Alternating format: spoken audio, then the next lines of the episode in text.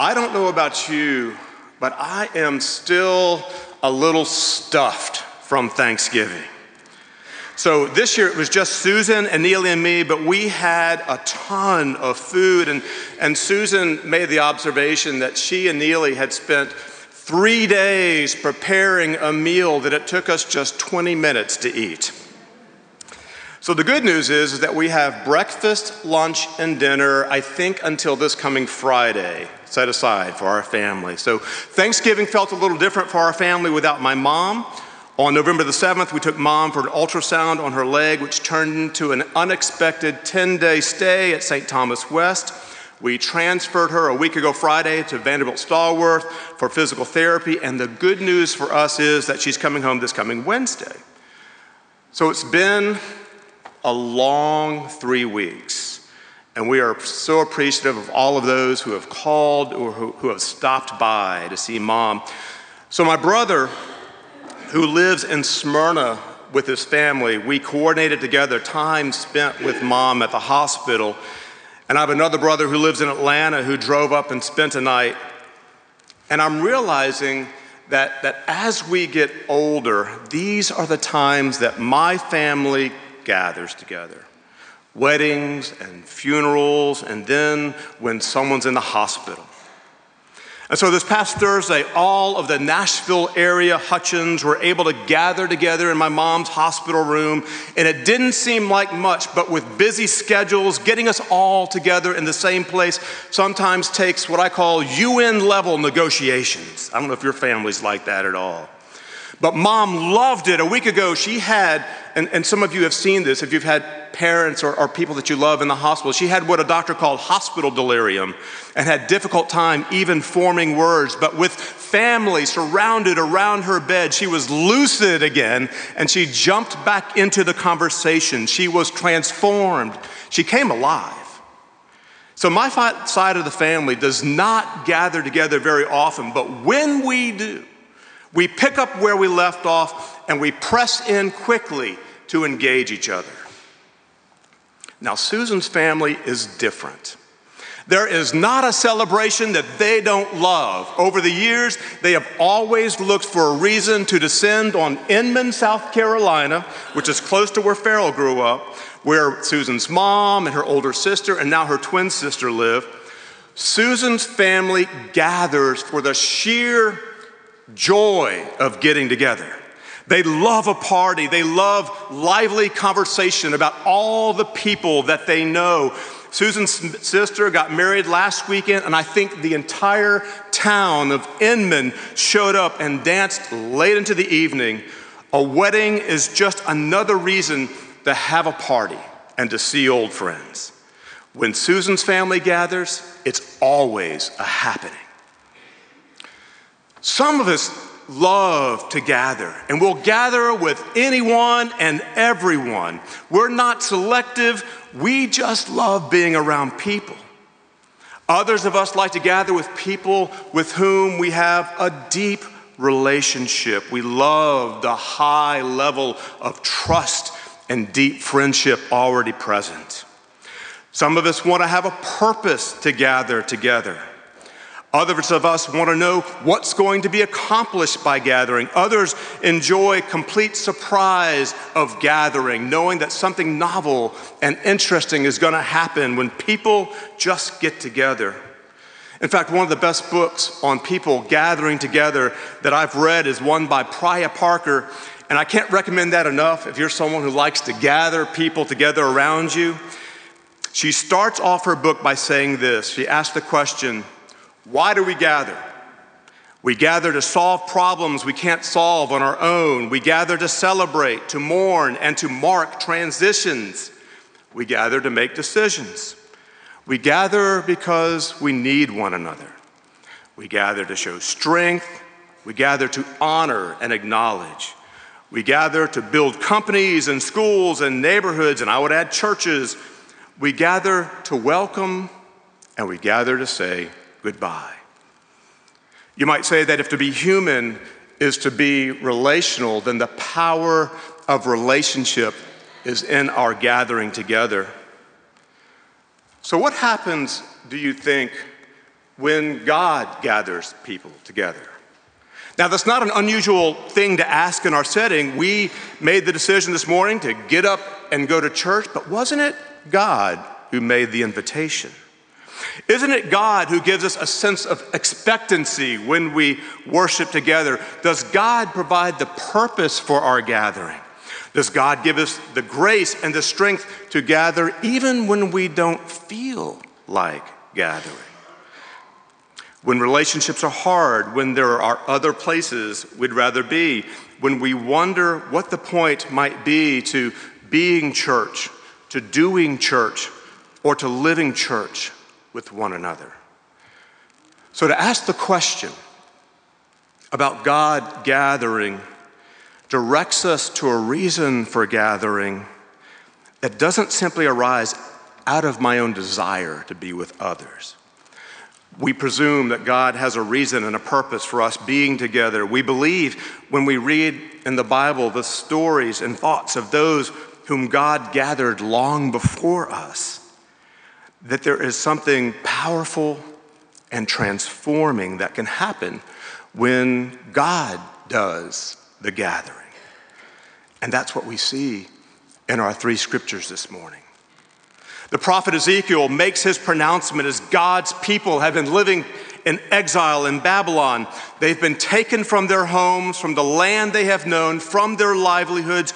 They are now living as a displaced people, and all the markers that would give them a sense of identity are gone, except one. Ezekiel promises them that the God they believe in has not forgotten them. And as a shepherd gathers his sheep together, so too will God once again gather God's people. Now, the great thing about the prophets is that they recast God shaped vision of what life looks like, not only that speaks to the future, but also enlivens hope in the presence. And so, what Ezekiel gives the people of God in exile is a present hope that God continues to work and to be active in their lives. God continues to call them to be a people. God continues to shape purpose and to instill confidence, even when the external, visible, and traditional signs have been removed. So, in the New Testament, which Farrell read this morning, 500 years after Ezekiel, the writers of the New Testament are deeply knowledgeable of the things the prophets have said before them, prophets like Ezekiel. So when Paul writes his letter to the Ephesians, which we read this morning, he's writing to a people who also feel like they are in exile from their true home. But instead of being taken from a geographical location, they are people displaced in culture living and, and representing a radically different vision of life than those who live around them. And so Paul speaks to a hope that they too, as the people of God, have not been forgotten. In fact, not only have they not been forgotten, they carry inside of them a transforming identity, transforming not just for themselves, but for the world around them. Jesus, and being resurrected, Paul says, has the name that's above every name, possesses dominion and power and authority over the earthly powers and spiritual powers and principalities. And what's more, the Ephesians are the living presence of Christ in the world. They are gathered together as the body of Christ. Now, what this might look like, I think it's best described by Jesus himself. At the end of Matthew's gospel in Matthew 25, Jesus casts vision on, on how God's people will practice God's presence in the world.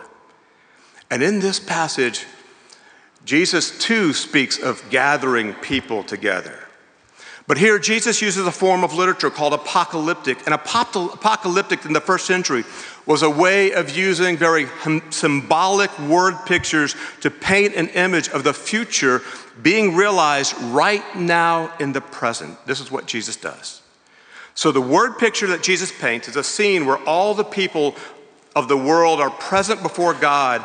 And in Jesus' description, God gathers together and separates out those who have responded in love and compassion to God's purposes as creator of all humankind, of God's mission to bless all the peoples and the nations, and indeed, God's very healing presence. And just as in Ezekiel, the image of God is of a shepherd who gathers his sheep together here too, Jesus gathers his flock. And who are gathered? The ones who have faithfully lived out the Spirit of Christ. Those who, like God, have cared for what Jesus calls the least of these. He says, imagining the question of, of who have lived out the love of God for others, he says, And when was it that you saw the sick or in prison or visited you? And the king will answer them, Truly I tell you, just as you did it to the least of these brothers and sisters of mine, you did it to me. And so, taken together, these three passages remind us that God gathers God's people to be the body of Christ. God gathers God's people to renew them and to fill them with hope.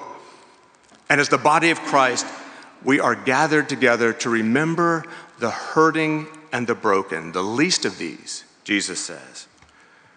And the good news is, in my two years of being here at this church, has been the opportunity to see the hundreds of ways that this church lives this out in powerful ways. Jerry Johnson forwarded me an email from Sarah Drury and Denise Sessler this past week describing some of the work that's being done at Fall Hamilton and that they've done this past fall, and then also recasting some vision of what they're going to do this coming spring. And as many of you know, Fall Hamilton is an elementary school that's right off of Ed Wedgewood Avenue that Woodmont has supported for many years. And it was absolutely amazing to see the hundred or so names of Woodmont members who assist in sponsoring classrooms or tutoring students the Woodmont team is helping with a holiday gift shop on December the 15th where they get to purchase, uh, the students get to purchase items with gift shop bucks that they've earned uh, with good behavior. And they're looking for also for a few, few more folks who can help out with that. So you can get in touch with Denise or Sarah if you'd like to help out for that. But they've also been thinking about the spring parking lot ministry, which this past fall raised over $6,000 for a field, field trip for their school.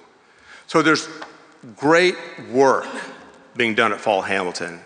We are, are definitely better together. And that's the encouragement I want to leave you with this morning that our gatherings matter. There are spiritual dynamics at play when God's people are together that we can't even see when they are happening but they are real and they have impact. When God's people gather, the atmosphere shifts, the culture changes, and friends, people's lives are changed. And if you ask any one of our staff, and, and from what I think I know about our incredible staff, they will tell you this is why they are in ministry, and specifically congregational ministry, because we believe together that when God's people are gathered, the world transforms in the direction of shalom or God's divine healing and holy peace in which all of creation thrives. And so here's why Woodmont Church gathers. We gather because we are thankful and we celebrate better together. One of the things I love about our Advent in our church are all the ways that we celebrate the coming of Christ from worship to hanging of the greens next Sunday to nothing short of that incredible outreach of walk through Bethlehem. And have I mentioned there are still a few places to sign up if you want to? We gather together because we are stronger together. Ecclesiastes 4:12 says, "Though one may be overpowered, two can defend themselves, but a cord of three strands is not quickly broken. And when I reflect on what we have experienced in 2023, I am overwhelmed. I'm overwhelmed by how much support and generosity and resiliency this church family has shown for each other. I believe this is by God's design. Stronger together, we stand firmly in our mission of offering the healing and encouragement of Jesus to our dear ones who are hurting. We gather together as we step into our purpose together. One of the joys of my job at Woodmont is to create opportunities that showcase how others are leaning into their heart for missions. And I love how at our mission fair this past August, we had over 40 different mission organizations represented. The heartbeat of our church, I believe, is to help people discover and thrive in the thing that God has created them to do. And my prayer for this church, my prayer for you in 2024 is that if you haven't already, that you discover a ministry that helps your spirit come alive. And finally, we gather together because we bring the peace of Christ together. I think this is our core message in 2024. With news of conflict in the Middle East and still conflict in Ukraine, with an election on the horizon, with our city growing and stretching in ways um, no one 30 years ago could have imagined, it may be that the very best thing we could be for our community is to be a place where people can take a deep breath, where they can connect with others who just genuinely care about them, and where they discover the immense love of a God who is at work calling them to be the very best and most joy filled versions of themselves. And so, as we prayerfully prepare for our celebration of Advent and Christmas together, I want to offer you uh, this quote from a Franciscan writer, Richard Rohr, to begin us on our journey. He says this He says, Prayer is sitting in the silence until it silences us, choosing gratitude until we are grateful, and praising God until we ourselves are an act of praise. Amen. Let's pray together. Gracious God, let that be our prayer. That we are able, even in this busy season in front of us, to find moments of silence where we can hear your voice and respond to your love. And that through our lives, God, we offer you the praise. We pray. In Jesus' name, amen.